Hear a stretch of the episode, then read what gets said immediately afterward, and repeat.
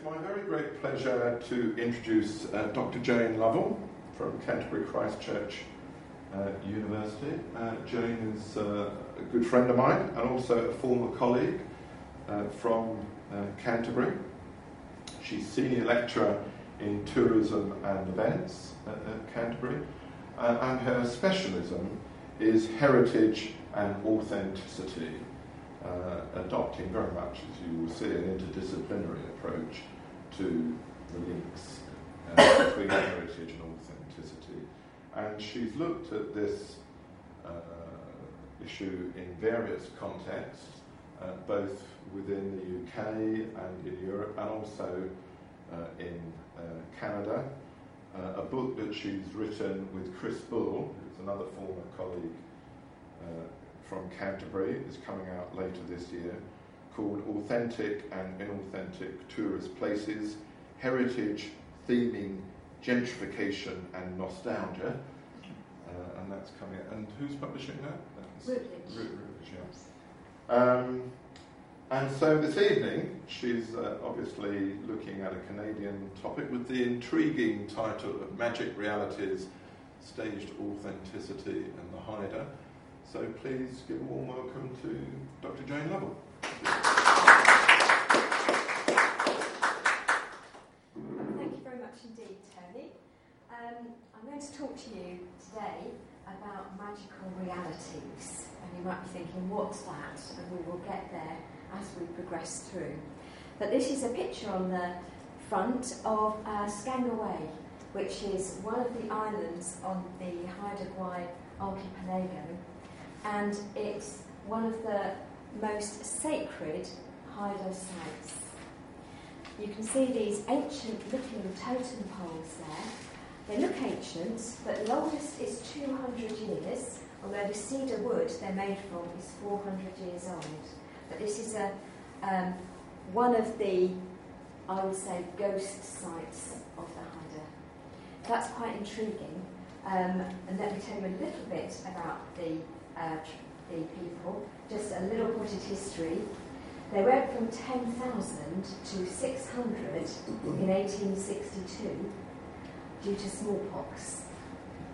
And so many of these villages, these amazing villages, were then left deserted on all sorts of islands within the archipelago.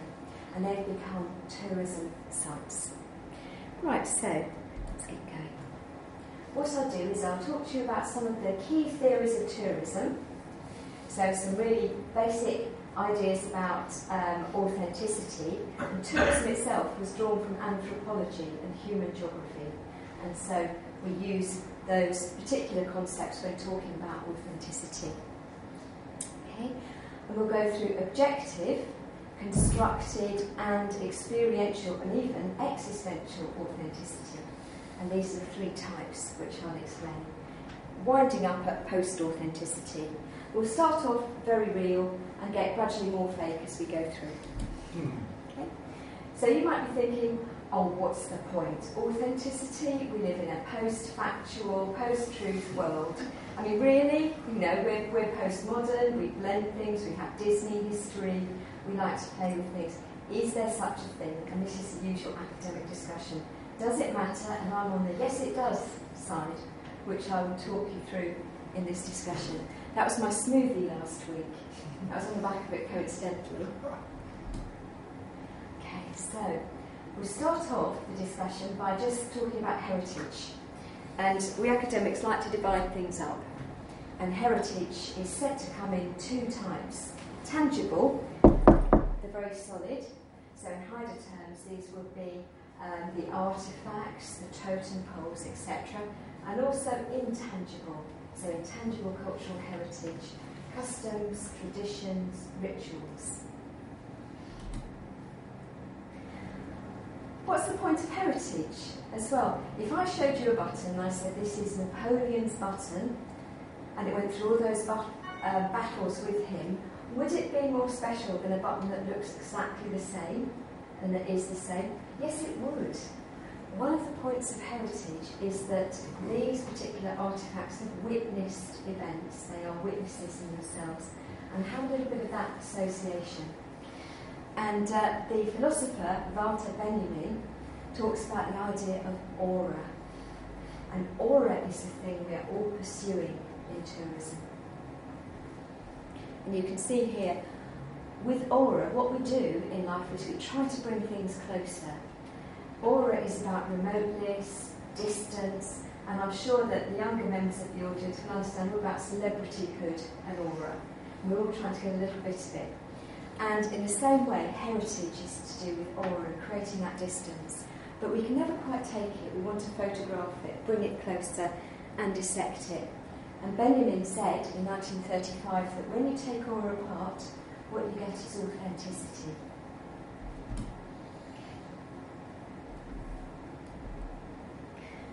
So, some of the three concepts that Wang came up with in 1999 were objective, constructed, and experiential.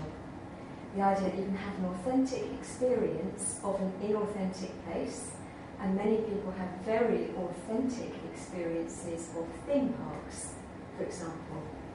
Or you can have an objective um, experience, and so that would consist of official statements of authenticity, official authentication, and the, the statement and provenance of an object.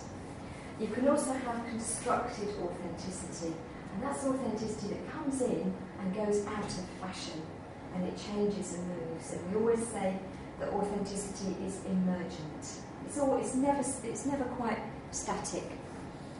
But one of the biggest theories that's used across the humanities and social sciences is that of staged authenticity. And we'll discuss that in a little bit. But basically, that's the idea that you create an approximation of your society for other people to consume. And you can see here, this is the um, Aboriginal Tourism British Columbia website.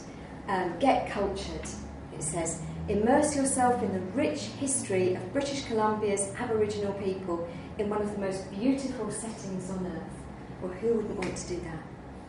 Our awe inspiring landscapes are waiting for you very enticing. Okay, so again, why is it important? What, what's the big thing about authenticity? Why do we seek it?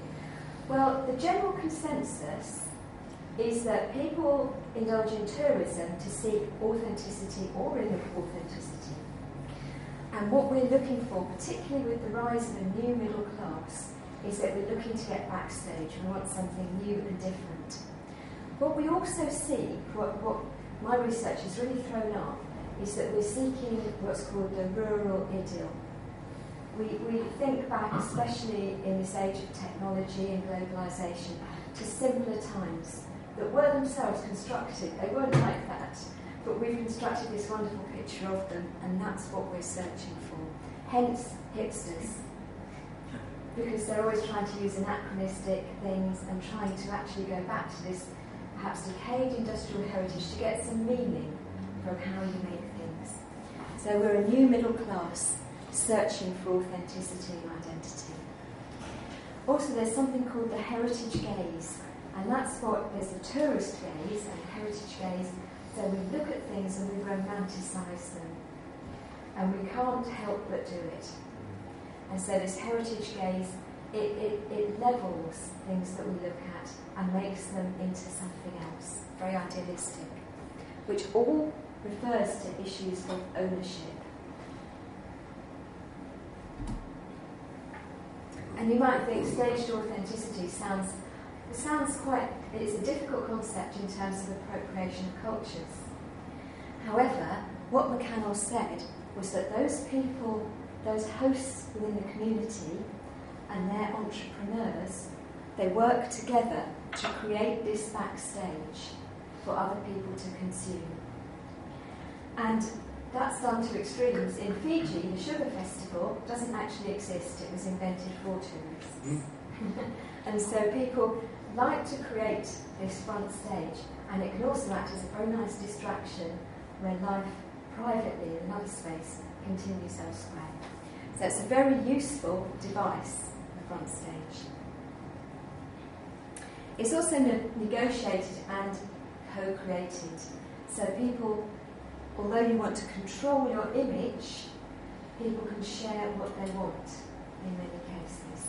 There are many examples where that hasn't happened. And so, what it's about is managing commodification. so, the previous slide showed an image of a raven dance, and this slide shows an uncontrolled, I would say, image. This was from the Jim Jarmusch film Dead Man with Johnny Depp, and it portrayed the Haida Nation as a very sad, very still, very silent people. I, I felt it was, when I watched it at the time, very, and I, I took an American Studies degree and lived with the Navajo for some time. And the, the, the thing about any people is that they bustle and there's activity and life goes on. And Dead Man took this out of the film. So it's quite an interesting portrayal, and I would say one that's not perhaps is, is more inauthentic. Um, while having this authenticity of structure and set and costume about it. But managed modification is a way of controlling the image and actually allowing people to see what we want them to see. And Goffman in 1959 talked about front stages and back stages, and Ellingsall took this further and said, no, no, you create a stage backstage. And so people are always trying to get behind to the unstaged backstage, and you never quite get there. It's always out of reach and remote. Even backpackers on the remotest of the beaten track. There'll still be one person who's eating a sheep's eyes and one person who's, you know, the, the hierarchies always continue. And so these stages are perpetuated and they, they go back in all sorts of different environments. So moving on, this is the Denver Art Museum and you can see another representation of totem poles outsize and you might say inauthentic but re-represented and reinvented here for the Denver Art Museum. Okay? And um, Selwyn discussed concepts of hot and cold authenticity. And what that is, is hot authenticity is very, very emotive and involving, and cool authenticity is the fact. And I'm sure when you go on holiday, there's one member of the group that's got the guidebook and wants to know how everything's done.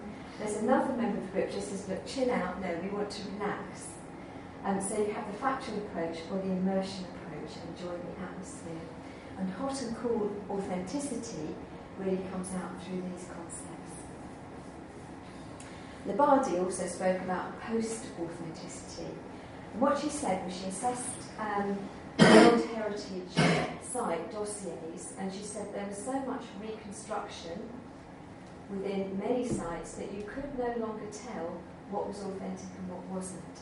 However, I would contest that. I think if you look at authenticity on a granular level, conservators and others are very particular about what is the original and what is um, a restoration or reconstruction. And in fact, in many disciplines, we actually make that seam show. So, for example, in archives and restoring stained glass, what you do is you let your, you allow people to see the restoration, the older and the new. So objective authenticity, looking at it in respect to um, the Haida Nation, is there such a thing as a real Haida representation? Is this the case? And I would say yes, in terms of these totem poles left in these ghost villages, simply there as um, a remembrance of times past. So they have been, it's interesting because they have been memorialised and they are allowed to decay, which is something we don't do. We change things through preserving them. That's very artificial in a sense. And they are being allowed to decay. However, that in itself is an ideological statement.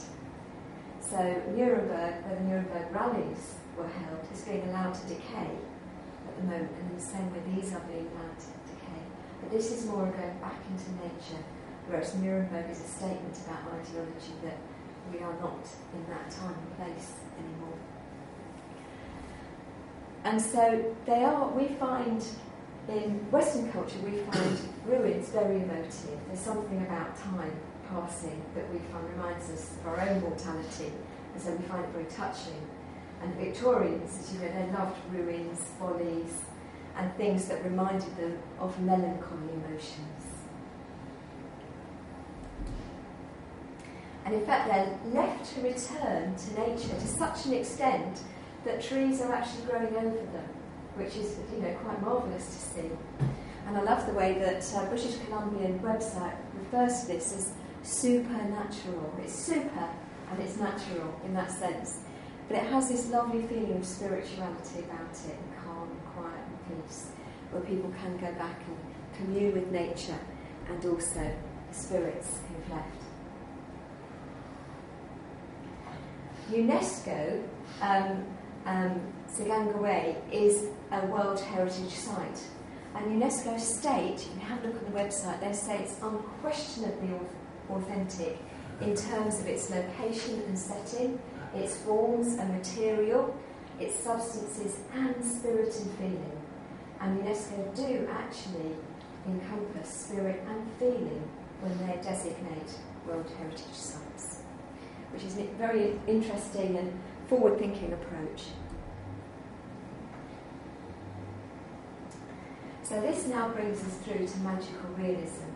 You can see how Haida Gwaii is quite a magical place in a sense. Magical realism, I've used that term in particular, it's a, often used as a literary term, but I've used this term in particular because um, we talk about, deep breath, fake, fake, real, fake, fake, real, fake, fake, hyper real, virtual reality. So magical realism is one I've tacked onto the end to talk about the spirituality involved in places. There's another one, mighty reality, which I use to refer to castles and other things. So magical realism in literature is defined as combining realism and the fantastic, so that the marvellous seems to grow organically within the ordinary blurring the distinctions within. It's like the poetics when you see something magical in detail. And it certainly, feel, applies to Haida Gwaii. And uh, the website refers to stepping back in time on Haida Gwaii because these are quite remarkable places, as you can see, because of the, um, the climate, covered in moss and um, a famous American who visited this part of the world. Are the Ewoks? because it did seem very um, otherworldly and unusual, and it really does is a quite an extraordinary landscape in itself, and you can see why it's a fantastically valued and prized World Heritage Site. Haida Gwaii had a name change from the Queen Charlotte Islands as part of the authenticity, which is also about naming the nomenclature and linguistics and the terminology that we use. Haida Gwaii Museum describes the place as the underlying theme running through all permanent exhibitions is the complex link between the land, the sea, human beings, and the supernatural beings that give Haida Gwaii its incomparable nature and cultural character. And there are the shaman, who are the link between the supernatural world and the people. And they, they are actually playing that role. They link the two worlds. But it's very much part of the tourism approach to blend in the natural world, the spiritual beliefs and spirituality and place and people, and actually blend them in together, which is quite an unusual approach.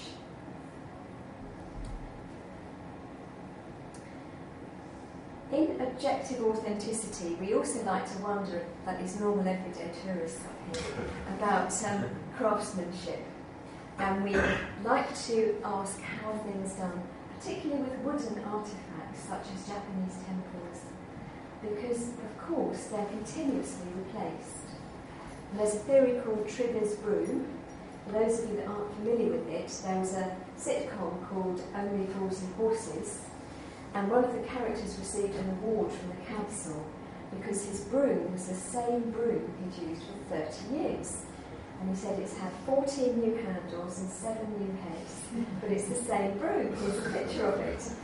And there are some things that are continuously renewed, and yet they still are the same thing. Ships, often, we talk about this. And there's a theory called the ship of Theseus, about Theseus' ship. So even the Greeks discussed their authenticity. In fact, that was where it all began. But totem poles are used for vertical storytelling. They are monumental sculptures. They're used for a number of different purposes. I thought they were Navajo. I, when I lived in New Mexico, I certainly admired the lovely Navajo totem pole, not realising it had travelled a great distance across two continents to get there, which was extraordinary. And they can be used as mortuary devices, and so people of note can be buried in a bentwood box, which we'll talk about a little bit at the top. Their remains are included in this box, and then there is a frontispiece, a mask placed over it at the top. or they can be used as house posts or welcome devices. They're comparatively recent.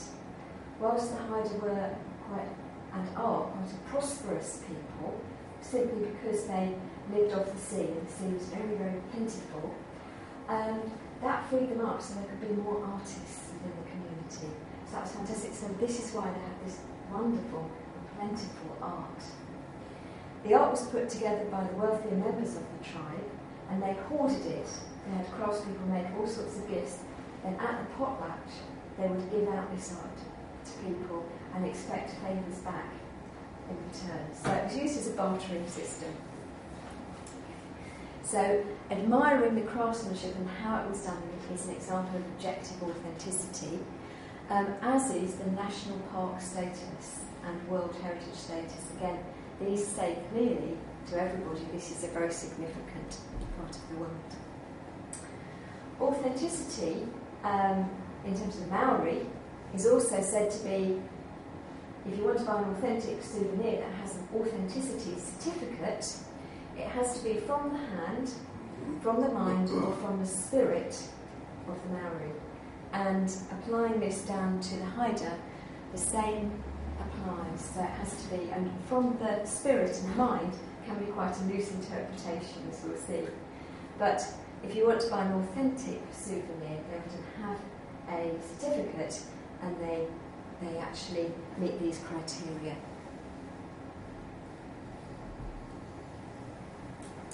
Another way of providing objective authenticity are the oral histories. And um, I've certainly ordered my copy of A Story as Sharp as a Knife. And this has been published by Robert Bringhurst with the support of the author Margaret Atwood. And it is taken from some poetry and oral storytelling in 1901 by John Swanton, who collected in some of the original myths and stories. So this looks, this is certainly, as I said, that's on my uh, list to read. And so he's written down verbatim many of the oral histories.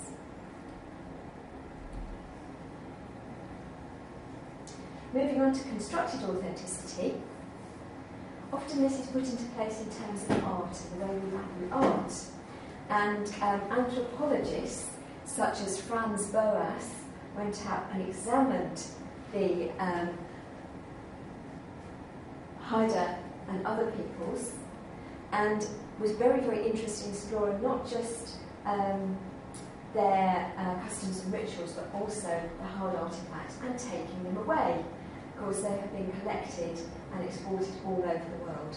So Franz Boas, um, he was one of the first to really talk about Haida art and write about primitive art, which at that time was considered very high in the echelons of the artistic world, used by Picasso and others as inspiration. Henry Field gathered up very sadly a lot of um, Haida um, objects and also people, Haida remains. They were eventually returned in 2003. He gathered the remains of 150 people and taken them out to the Field Museum in Chicago, um, where they were basemented. They were left in the basement and one of the prominent Haida members said, I wouldn't have minded if they'd actually done something with them, but they were left in the basement and they, they were of no use. And um, but both of these anthropologists did try to talk about symbolism and the meaning behind the artefacts. And the remains were returned in 2003 in Bentwood boxes with ceremonial chanting by uh, members of the Haida Nation. And they travelled, there, there was chanting they took off, they returned, they were met by a committee. And there were some really lovely accounts of the whole experience where people said that they felt like they were collecting a part of themselves and bringing it home. It was obviously a very, very moving experience for people. Bruner, Edward Bruner, the anthropologist, also examined different types of art, and he was the first to use the term emergent authenticity as this art went in and out of fashion.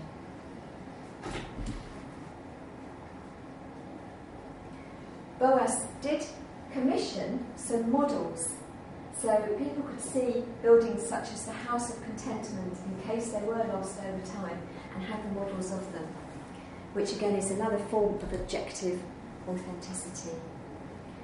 But all too often, these artefacts travelled out into other people's museums.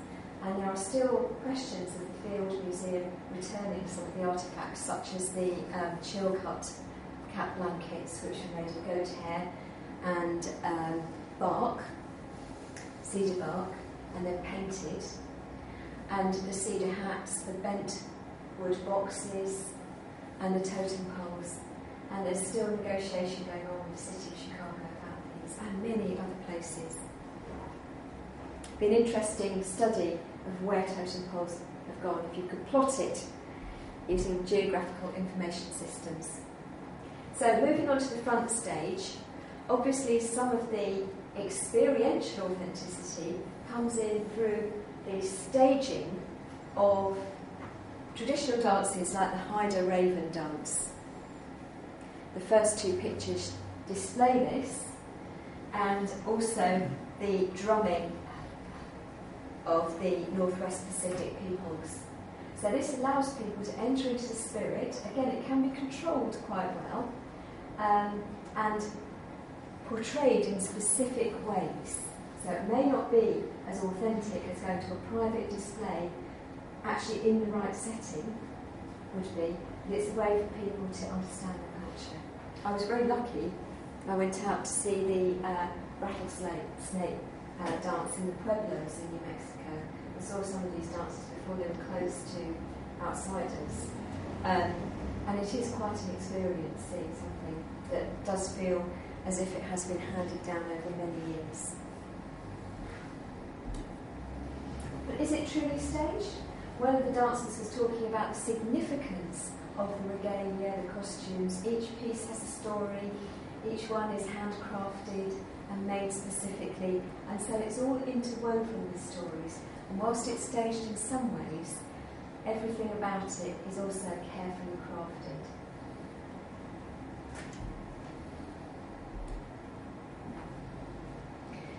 The staged backstage is a little bit more complex. That's often when people go into people's houses. Um, the tourist board are very keen to connect whales and totems. So you can go off on a whales and totems holiday and actually experience the natural world and some of those wonderful villages. Um, and I think what they're trying to do here is really make you understand the environment and the setting and location and feel it, have a dialogue with it as well as the natural world, which works, I think, really well in this instance. And again, this is quite a unique approach, an unusual approach. The islands, the, the tourist approach, is to actually people the islands with what are called watchmen. And these watchmen are the guides and ambassadors who, they are Haida people who talk about the different um, rituals and stories from the past and tell the history and guide people around it. Some of them live on the islands through the tourist season, have their family out there as well. And this is a really good intermediary and a way of making the backstage authentic. There's also Haida Manga and Haida Manga sculptures in Vancouver. So Haida has penetrated out into many different forms, many different interpretations, and many different cultures.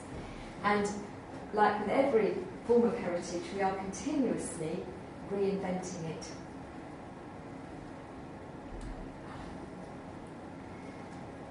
But moving through to post Haida, there we have some tattoos. Here we have on the right hand side, those are Haida shaman yoga pants, which I'm sure we'd all get a pair of, and then for doing yoga in an authentic way um, on the beach. And of course, we have got designs based on the Haida.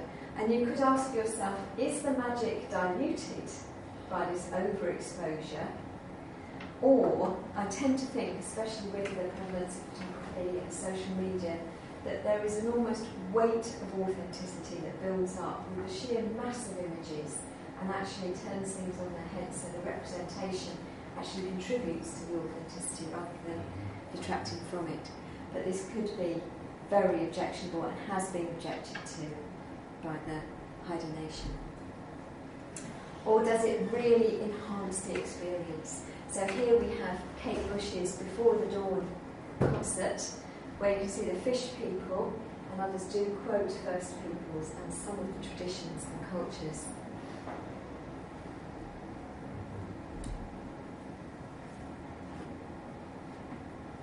Finally, we have the seemingly stage. I don't know if you've heard about this or read about it in the press. Those Canadianists, I'm sure, know about this. It looks like a very staged trip of royalty in a warboat, going out for a trip and paddling in an authentic way. But in fact, there was a silent protest going on at the time. Um, there were people protesting against a pipeline. And so that actually wasn't as staged as it seems, that people actually hijacked the staging and made it authentic about their voices being heard. So that was a very interesting example, I think. Everyone in their spruce wood hats. But lastly, if you ask me where the authenticity really lies, this is it, the watchman. They're the people who incorporate the traditions, the customs, the tangible and the intangible heritage. And if it's really not for people, then what do you have? Thank you very much.